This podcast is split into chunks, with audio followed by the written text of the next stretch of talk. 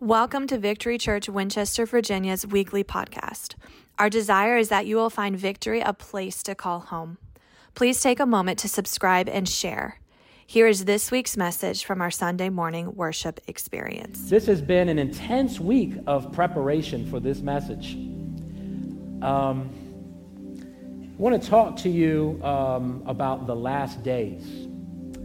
And so, Specifically, this morning, I want to talk to you about Israel, the nation of Israel, the Jewish people, and the promise of God in these last days. And it seems like every time that we turn on the news, we get even an up closer view of the reality of evil in our world. And when we listen to the news, we hear of wars, rumors of wars, violence, pandemics, come on, famine we hear about natural disasters and the persecutions of, of Christian and Jewish people.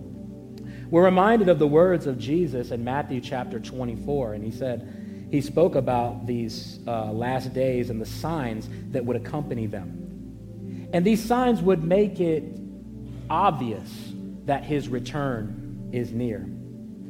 The word last days is a biblical, it's a theological word. word. It's eschatos. It means the last days. And although we can't know everything about the future, how many are grateful that God knows the future? And in Scripture, He has told us everything about what is yet to come. The second coming of Christ. Jesus said these words as be, after he was crucified, he was resurrected. He stood before his disciples, and before he ascended to heaven, he ascended to heaven, and then the angels said these words to his followers Men of Galilee, in Acts chapter 1, verse 11, why are you standing here staring into heaven? Jesus has been taken from you into heaven, but someday he will return from heaven the same way that you saw him go.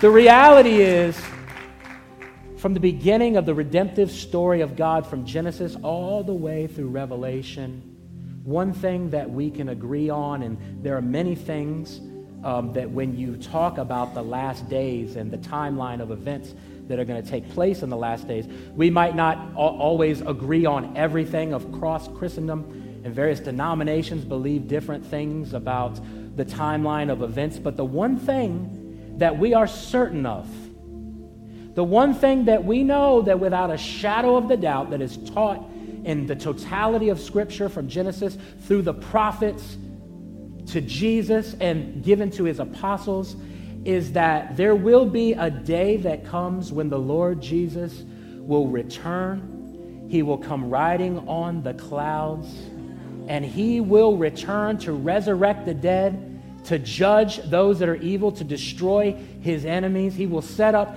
his kingdom. He will establish the millennial kingdom. And then he will create a new heaven and a new earth as he has bound the devil and all the enemies of God in the lake of fire. This is what we know. This is what we know. I want you to turn in your Bible uh, this week, this morning, uh, to the book of Psalms, chapter 122. We're going to begin reading at verse 9. There's a lot of scripture that uh, I could share to cover this subject of the last days. And I'm not going to be able to cover it all in depth, but I do want to give you an overview of what uh, the scripture teaches about these last days, about how we should be living as followers of Jesus and what God's plans for the world, what God's plans are for Israel, and what God's plans are for us, the Church of Jesus Christ. Are you there in your Bible this morning? All right, we're going to read Psalm 122, beginning at verse 1. The psalmist says, I was glad when they said to me, Let us go to the house of the Lord. And now here we are, standing inside your gates, O Jerusalem. Jerusalem is a well built city, its seamless walls cannot be breached all of the tribes of Israel, the Lord's people, make their pilgrimage here. They come to give thanks to the name of the Lord as the law requires of Israel. Here stands the thrones where judgment is given, the thrones of the dynasty of David. Pray for the peace of Jerusalem. May all who love this city prosper. O Jerusalem, may there be peace within your walls and prosperity in your palaces. For the sake of my family and friends, I will say, may you have peace. For the sake of the house of the Lord our God, I will seek what is best for you, O Jerusalem. This morning, I want to share with you a message entitled Israel and the Last Days. Would you join your hearts in prayer with me this morning? Uh, Father, we thank you, Lord, this morning for the privilege to gather around your word. And now we ask, uh, Lord, that you would open up our ears to hear what you would say. We pray that you would open up our eyes to see what you're doing. And we ask that you would open up our hearts that we might respond obediently to what you've called us to do and how you've beckoned us and compelled us to live. So, Father, we thank you today, Lord, for what you're going to do in our life and our hearts. We pray this in Christ's name. Amen. This is going to be an intense message, so it's going to give you a little bit of warning uh, from the get go. And I might say a few things that trigger some people in here. So if you're easily offended, I'm an equal opportunity offender, okay? So I'm not giving you uh, my perspective, my thoughts, my opinions, my ideology on what the Bible, what the Scripture says about Israel in the last days. I'm going to give you what the Scripture says about the last days in light of what is currently taking place in our world. And how many of you know that we are living in a world of violence, a world of trouble, a world of conflict?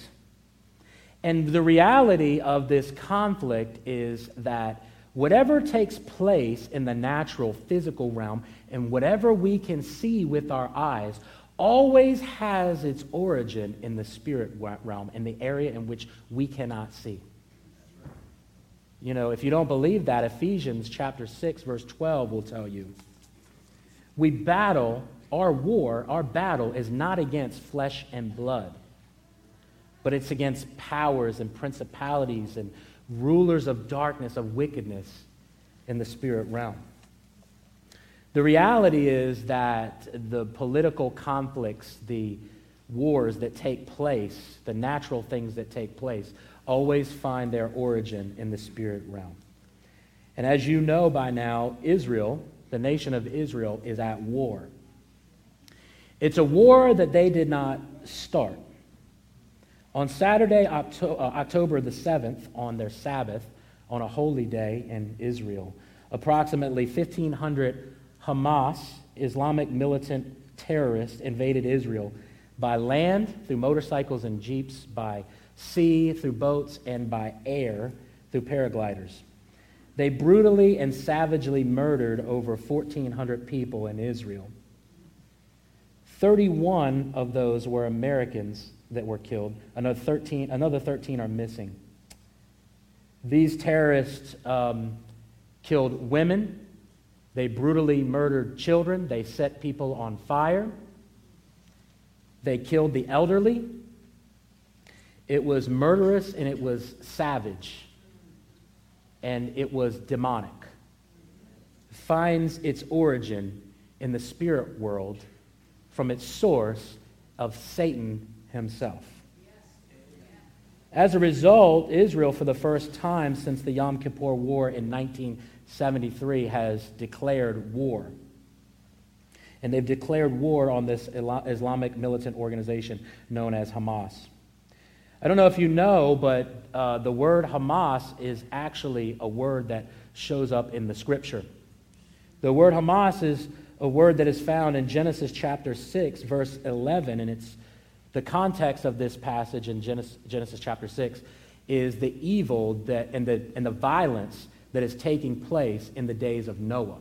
And Jesus said, just as it was in the days of Noah, so will it also be in the days of the coming of the Son of Man.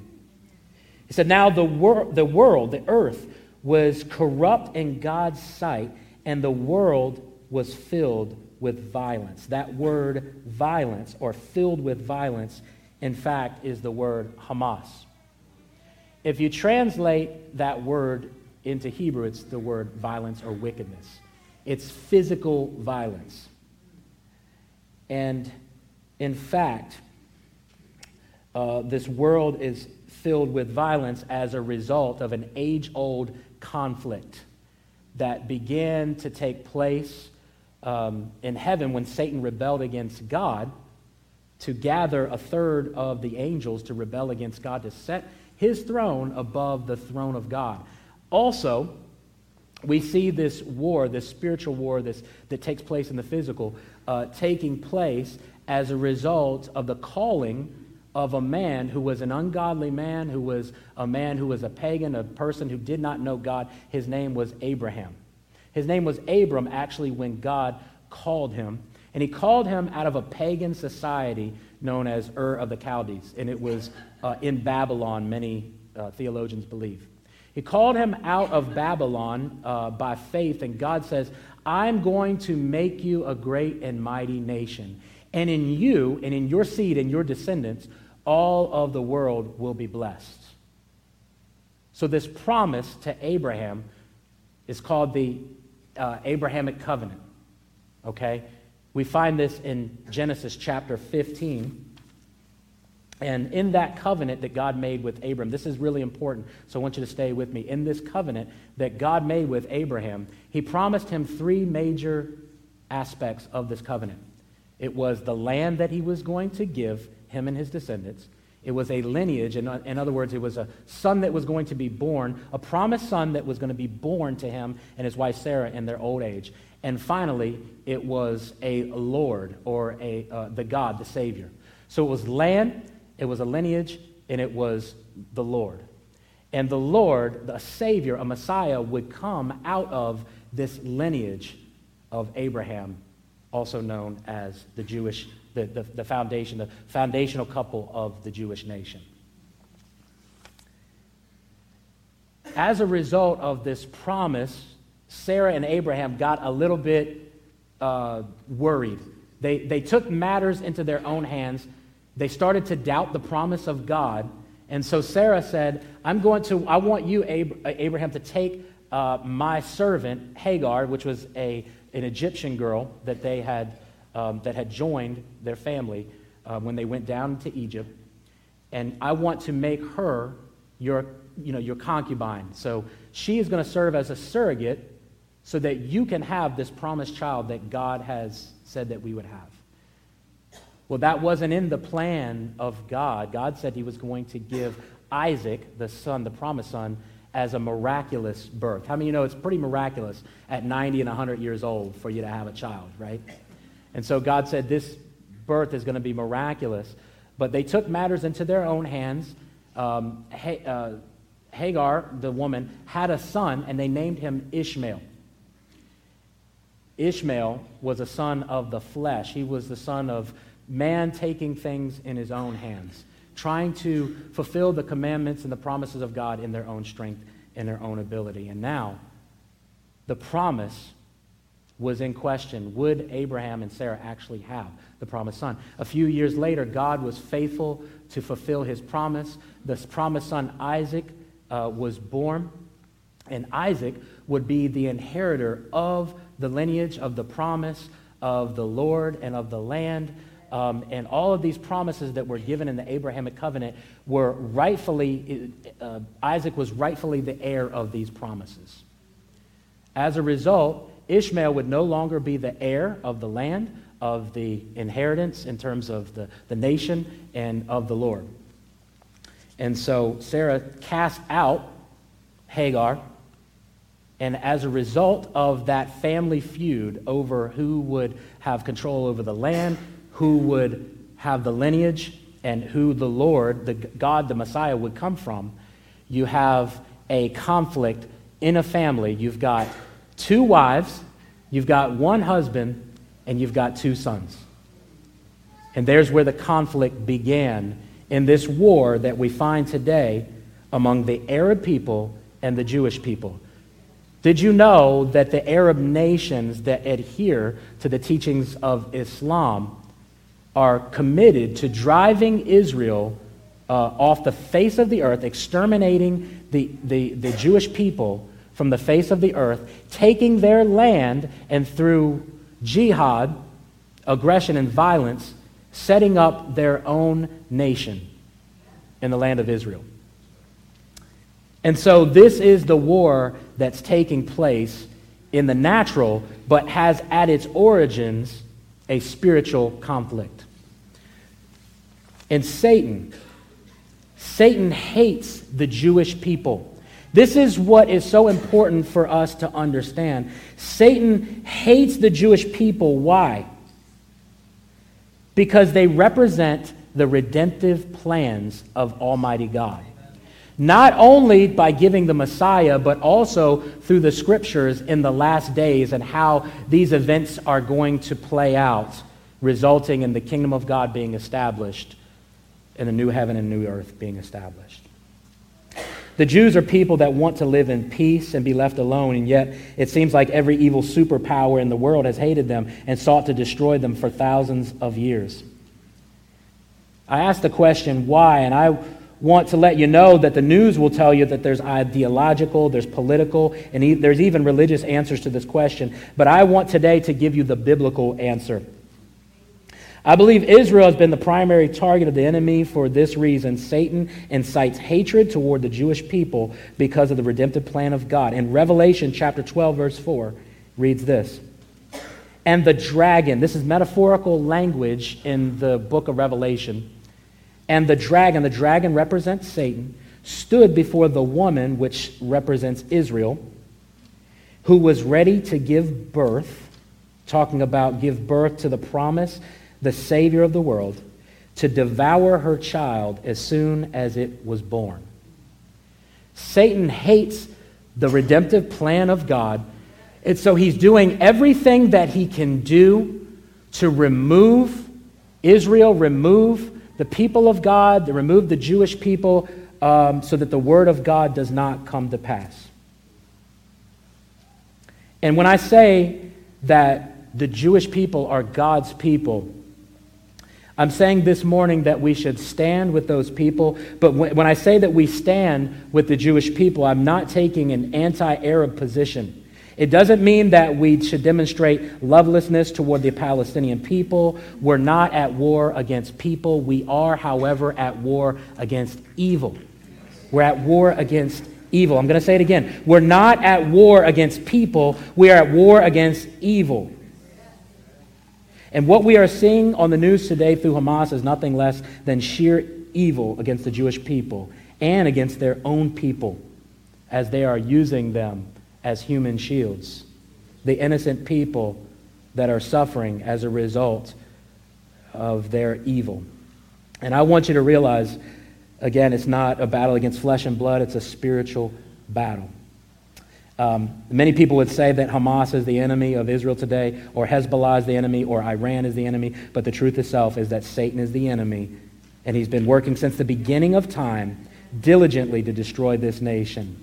Why should we care about this at all? Why should we, as a nation, or better yet, followers of Jesus as Christians, why should we care about this conflict and why should we stand with Israel? Some would say it's because there's a strategic bridge to the Middle East.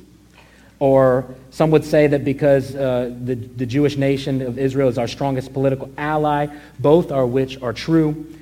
Um, our nations share commonality in things like religion, democracy, and freedom. But we've also been linked together arm in arm since their establishment as a nation in 1948. But I want to present to you the reasons uh, that Israel should stand with Israel. And the main reason being this is that we have a biblical mandate as the people of God, as followers of Jesus, to stand with Israel. And I'm going to give you this morning uh, three reasons why we as a people, as followers of Christ, stand with Israel. And the first thing I want to point out to you is that we stand with Israel because, number one, Israel has a right to the land. Israel has a right to the land. This is the Abrahamic covenant in Genesis chapter 15, verse 8. And listen to this. On the same day, the Lord made a covenant with Abram, saying, To your descendants I will give this land from the river of Egypt to the great river, the river Euphrates. Israel's right to the land is not an illegitimate occupation.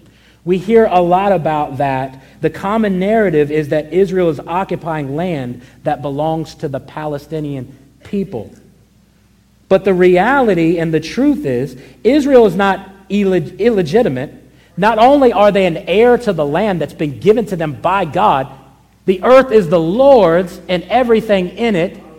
The, Lord, the, the earth, everything in it is the Lord, and the Lord can give it to whoever He wants. He has given it to the people of Israel, the Jewish people.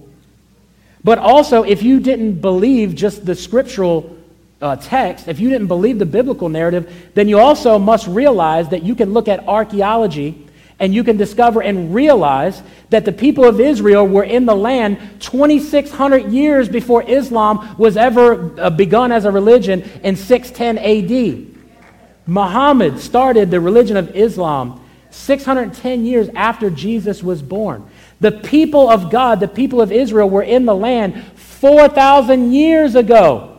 Abraham was in the land for 4,000 years.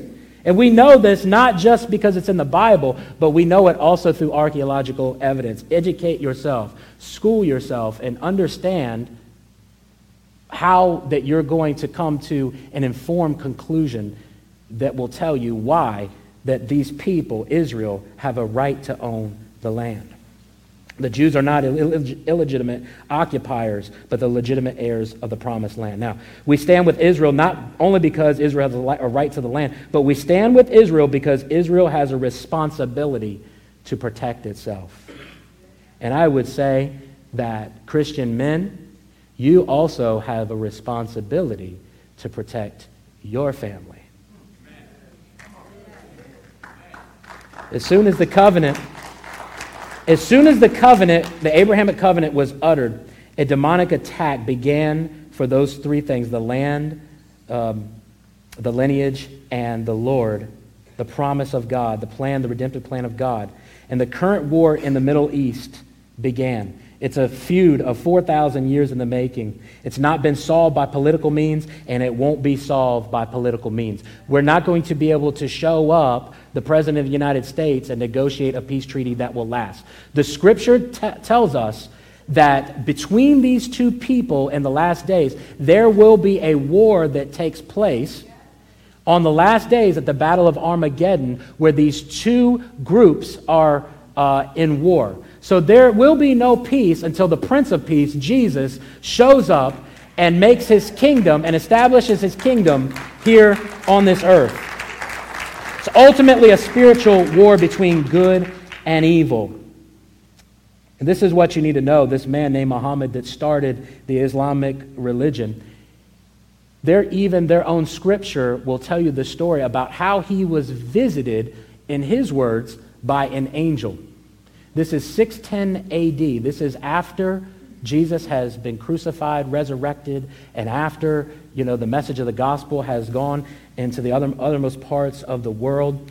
And Muhammad began to hear from this angel um, that he wanted to establish a new religion. What was actually what he thought was an angel was actually a demon. And this demon began to give him instructions. And what this demon did was start to rewrite the ancient text, the Hebrew text of the Old Testament. So, what happened was this demon started to tell Muhammad uh, that the Abrahamic covenant was not to the people of Isaac, was not, the promised seed was not Isaac, but the promised seed was actually Ishmael. Ishmael was the one who was supposed to get the land. Ishmael was, was the one who was supposed to have uh, the, the people, the inheritance of, of establishing a nation. And Ishmael was the one in whom the Messiah was going to come. That Messiah being known as Allah. Allah. Not the Lord Jesus Christ, but Allah. There is a difference. The God of the Muslim people is not the God of the scriptures, of the Bible that you and I know. And so this demon began to communicate, reveal his redemptive plan, demonic plan for, for the world. And this demonic plan uh, introduced itself as imposition. So, in other words, the Muslim, the, the text says that you shall be, you, you shall go into all the nations, you shall set up a caliphate, convert people, and if they will not convert, then you convert them by the sword. You give them a choice of life and death, and this is what we see happening in various parts of the world, but we also see this in the nation of Israel. And even their own, Hamas's own, um, their own uh, establishment of who they are and their mission says that they, they will not uh, be successful until they drive Israel out as a nation and they remove all the Jewish people from the face of the earth. This is not an invitation as is Christianity. Christianity gives people an invitation. Choose whom this day you're going to serve. Choose to follow the Lord. But the Islamic doctrine is to su- subject you and to force you and to make you make a decision, regardless if that's a, for your will or is that, if that's against your will. And it's all deception. It's all uh, taking the text and rewriting the text because everything that God creates, Satan counterfeits. Everything that God gives, Satan wants to steal. Everything that God does, Satan wants to undo. He wants to remove the plans, the redemptive plans of God. It's all deception. And the fight that we see on today's news headlines uh, for Israel is a just war. You can read about just war in theology. Just, just war, I'll just give you a brief definition of it. The just war theory says this that an armed conflict is only moral as a last resort waged by legitimate government for moral reasons and using moral means. A just war, listen to me, is not morally equivalent to a holy war. Moral equivalence says this you do bad, and the bad that you do is just as bad as the bad that I'm doing, but there's different levels to what can be determined as right and what, what is wrong or what is evil and what is just bad. And so we have a responsibility to be clear. Israel has a responsibility. This is a no win situation. They have a responsibility to protect themselves, but this is a no win situation. If they do not strike back, they'll lose because Hamas will continue to plot against Israel and attack. In addition, it will encourage other terrorist organizations and nations to, the, to do the same. However, if they do strike back, they have to attack civilian targets, which is leading to the global protests that we see. And so their strategy is to hide in schools and hospitals and mosques this is evil because it is killing innocent people. And yet, at the same time, the nation of Israel is dropping pamphlets and leaflets. They're giving them the opportunity to flee that area, to go south, to get out of the areas that could be bombed. They're asking for Egypt to open up its borders. Egypt won't open their borders. And so I'm coming to tell you here today that the solution is not for Israel not to protect itself. The solution is the people that can do something about this, Hamas, and the people of Egypt opening up their borders and letting the innocent Palestinian people escape. Escape and go to safe places. But they won't let that happen because that is their strategy to victory. They know they, they cannot win by standing toe to toe with the nation of Israel. And so they're being placed as human shields. So the dilemma is this if you don't attack them, they're going to destroy you. And if you do attack them, the international community will cry injustice. But Israel, I want to tell you today, are waging a just war by protecting their people. I want you to read, I want you to listen to the scripture in Romans chapter 13. Everyone must submit to the governing authorities, for all authority comes from God, and those uh, that are in positions of authority have been placed there by God. So anyone who rebels against the authority is rebelling against what God has instituted, and they will be punished. For the authorities do not strike fear in people who are doing right, but are in those who are doing wrong.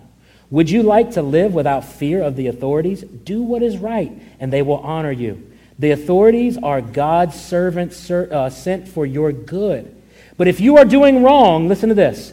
Of course you should be afraid, for they have the power to punish you. They are God's servants sent for the very purpose of punishing those who do what is wrong. Amen.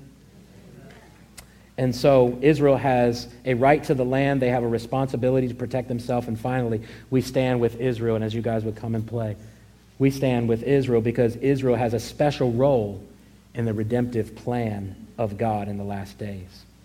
Let me read this scripture to you in Luke chapter 21, verse 24 through 28.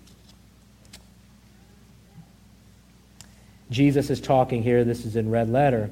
He was in context talking about how Jerusalem uh, would be destroyed by the Romans, the city of Jerusalem. He said, They will be killed, talking about the Jewish people, by the sword or sent away as captives to all the nations of the world. And Jerusalem will be trampled down by Gentiles until the period of the Gentiles comes to an end. What that means is the Jews would be scattered abroad into all the nations of the world. But that time of the Gentile occupation of Jerusalem and of Israel, it would come to an end. And the prophets, Ezekiel and Jeremiah and Isaiah, prophesied, they predicted a time that would come in which the God would send uh, out a message to the Jewish people, and they would gather from the north, the south, the east, and the west, and they would come back to Israel and Jerusalem. They would come back into that land and they would be declared a nation even in one day, Isaiah chapter 66. And there will be strange signs in the moon and the sun and the stars, and on earth the nations will be in turmoil, perplexed by the roaring seas and the strange tides. People will be terrified by what they see coming upon the earth, for the powers in the heavens will be shaken. Then everyone will see the Son of Man coming on a cloud with power and great glory. So when all these things begin to happen, stand and look up, for your salvation is near. On May 14, 1948, a number of Jewish leaders met in the Tel Aviv Museum of Art. There was an overflow crowd there to hear the Prime Minister, David Ben Gurion, read the Israeli Declaration of Independence. That same day, President of the United States, Harry Truman, officially recognized the new nation. In an instant, the modern day nation of Israel came into existence. And to most historians, the rebirth of Israel was not such a huge deal in the 20th century. They would point to World War I or World War II or the Cold War, or they would talk about the Cuban Missile Crisis or the Apollo moon landing. But God has a different perspective, He has a different point of view. He says that the rebirth of Israel as a nation is one of the most notable events of all time. Why? Because the sign of Israel's return, he says, his disciples came and they asked him, but what should be the sign of your coming? Not just wars and rumors of wars and famine and pest and so and all these things and natural disaster, not just these things, but also the signs of the prophetic declaration of the Old Testament. Look for these signs, Jesus says, in the last days. Jesus said that Israel will return as a nation before he returns. He said that the, the time of the Gentiles will one day be over. That time is today. Jesus also said that the Jewish people would be back in Jerusalem as well as the Old Testament prophets predicted that. What are the other signs to look for in the last days? That the gospel, Jesus said, would be preached throughout the world. Matthew 24, verse 14. That there would be an increase in travel and knowledge. Daniel chapter 12, verse 4. It's easier now to get anywhere in the world than it has ever been, especially since the time of Daniel, the Old Testament prophet. He's saying that in the last days, you can increase travel and knowledge. In the last days, Jesus said the gospel is going to be preached throughout the world. Today, we have TVs and satellites and the internet. The gospel is being preached throughout the world. There's going to be an increase in, or, or there's going to be the arrival of the exponential curve. Jesus said in Matthew chapter 24, verse 3 through 8, he said that these are the birth pangs. These are the signs of the time. They're like birth pangs. When a woman goes into labor, she has contractions, and those contractions get increasingly intense and they get increasingly frequent. Jesus is saying these prophetic signs are going to increase in the last days. They're going to increase intensity and they're in, going to increase in frequency. Israel is going to be surrounded by their enemies. Psalm 83, verse 4 says this Come, let us wipe away the nation of Israel. Let's destroy the memory of its existence. Does that sound familiar? Israel's, another sign is going to be Israel's exceedingly great army. Ezekiel chapter 37, verse 10, you can find this passage about how the army of Israel, often in the time of their existence since 1948 and the wars that they've been in, outnumbered 50 to 1, but somehow prevailing by the sovereignty the plan, the redemptive plan of God. The, the, the arrival of Israel's exceedingly great army. The rise of Gog and the Magog alliance. You can read about this in Ezekiel chapter 38 and 39. There's going to be a conglomeration of nations, Muslim nations, that come against the nation of Israel. They're going to come from the north. They're going to be uh, Russia and Iran and Syria, other nations such as Libya. They're going to come from the south and the north. They're going to converge on Israel for the battle of Armageddon. And be on the lookout for this. This is what we see now. If Iran joins the war against Israel, then Russia will join as a result. Syria will join as a result. And if you get Russia and Syria and you get Turkey, then you're going to get China and you're going to get North Korea, and then the United States of America will have to step in. This is known as World War III. So be on the lookout as to the signs of the time, the rise of the Gog and Magog alliance, the rise of a united Europe through the European Union, Daniel chapter 2, chapter 7 of Daniel, Revelation chapter 17, the rise of global government. When, when government agencies get together now, world leaders, they talk about how we can create this one world government. That's been the talk. The rise of uh, Daniel says that there's going to be another sign is going to be the denial of the signs. Peter the apostle of Jesus, the follower of Jesus says in 2 Peter chapter 3, verse 3 through 4, he says this, knowing, as he prophesied, knowing this first, that mockers or scoffers will come in the last days, living according to their own flesh and their own desires and their own lusts. And this is what they will say Where is the promise of his coming? Where is the promise of his second coming? You've been talking about Jesus returning any day now. It's never happened. It's not going to happen. These mockers are going to say. For since the fathers fell asleep, all things are continuing as they were from the beginning of creation. There's going to be a denial of these signs, and there's going to be a rise of people who mock the promise of the second coming of Jesus. And finally, the sign of the times of this is, is this one word convergence convergence. You know what that means? That all the signs together are greater than one of the signs individually. This sign isn't a single sign, but it's convergence of all the signs Jesus and his prophets said to look for. For the first 18 centuries of Christianity, not one of the previous signs was present. Today, they all are. Jesus said in Luke chapter 21, verse uh, 28, when you see all these things begin to happen, look up Lift your heads, for your redemption draws near. Luke chapter 21, verse 36. Watch, therefore. Jesus is giving us what we're to be about doing in these last days. Watch, therefore, and pray always that you may be counted worthy to escape all the things that will come to pass and to stand before the Son of Man. These events that are unfolding right now they may be the coming of the fulfillment of the final prophecies that lead to the second coming of Jesus Christ. They may. They may not. I don't know. While the world is gripped with fear and that the end might be near, the believer should be guided with faith by that knowing that although this is true, if the end is near, then the Lord is near. For the Christian, this life is as close to hell as we will ever be, and the end of this life is the beginning of the life that we've all been waiting for. For the non Christian, this life is as close to heaven as they will ever be. And the end of this life is the beginning of the judgment that they have been hoping to avoid.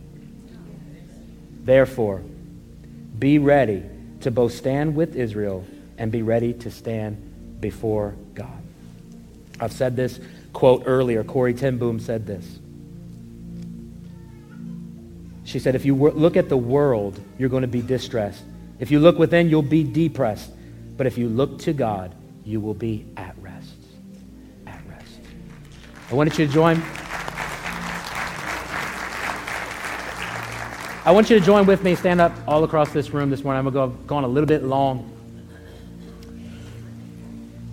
And I want to close in prayer, but perhaps there are those in this place this morning, and I don't believe that you're here in person or online by chance.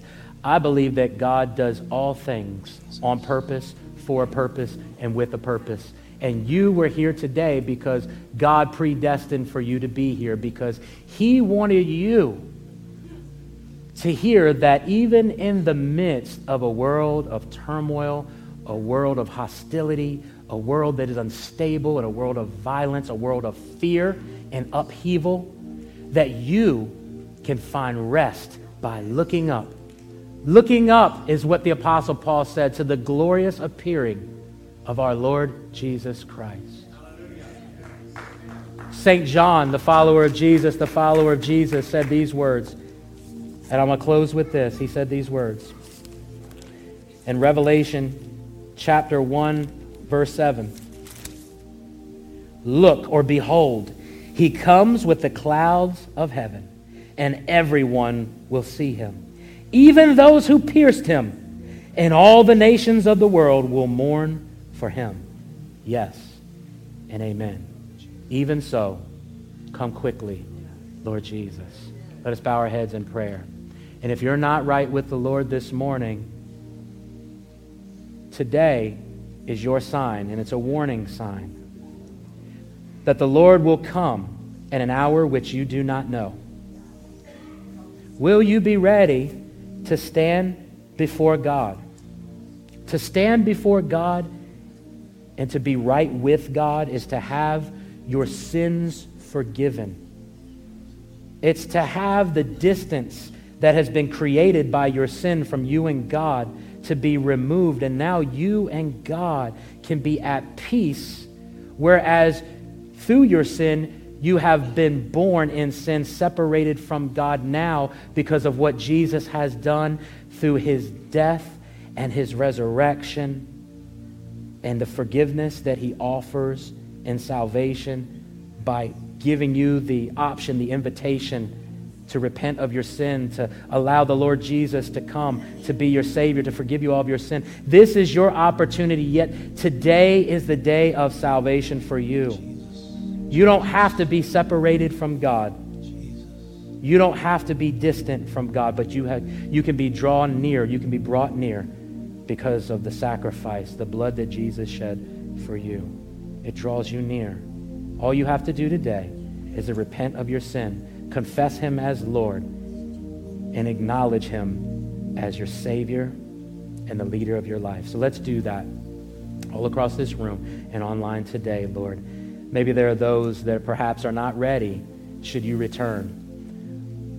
Father, I ask today, Lord, that your Spirit, Lord, would convict them even right now. Show them, Lord, reveal to them, Lord, that they are not ready. If they do not know Christ, if they haven't made you their Savior and their Lord, then they are not going to escape the wrath that is to come. But we know that, Lord, you are a God of peace and of salvation. And you have come, Lord, that in this period, this era of the church, this era of grace, Lord, the door to heaven, the ter- door to eternal life is wide open. All that we have to hear is the call and respond to the voice. And you said that we can enter into eternal life. But Lord, those doors will not always be open. It's your second coming. You're not coming back as the Lamb of God. You're coming back as the Lion of the tribe of Judah to execute justice and to set things right. That the evil in this world will be destroyed that judgment will come. You will separate those that are right with you from those who have done wrong. And Lord, you will punish those who have not accepted your Son So, Lord, while there is time, while there is opportunity, I plead for you, each and every one of you, as an ambassador, as, as a voice for the Lord. Be reconciled to God. Today is the day of salvation. Repent of your sins. Accept the Lord Jesus Christ as your Savior. Allow Him to come into your life to give you eternal life. Follow Him, and He will give you rest. Thank you for listening to this week's podcast. Our vision is that you would experience Victory Church as a place to call home. We do this by encountering God through worship embracing community through relationship, and expanding the kingdom of God through service. Find out more about Victory at victorywinchester.com.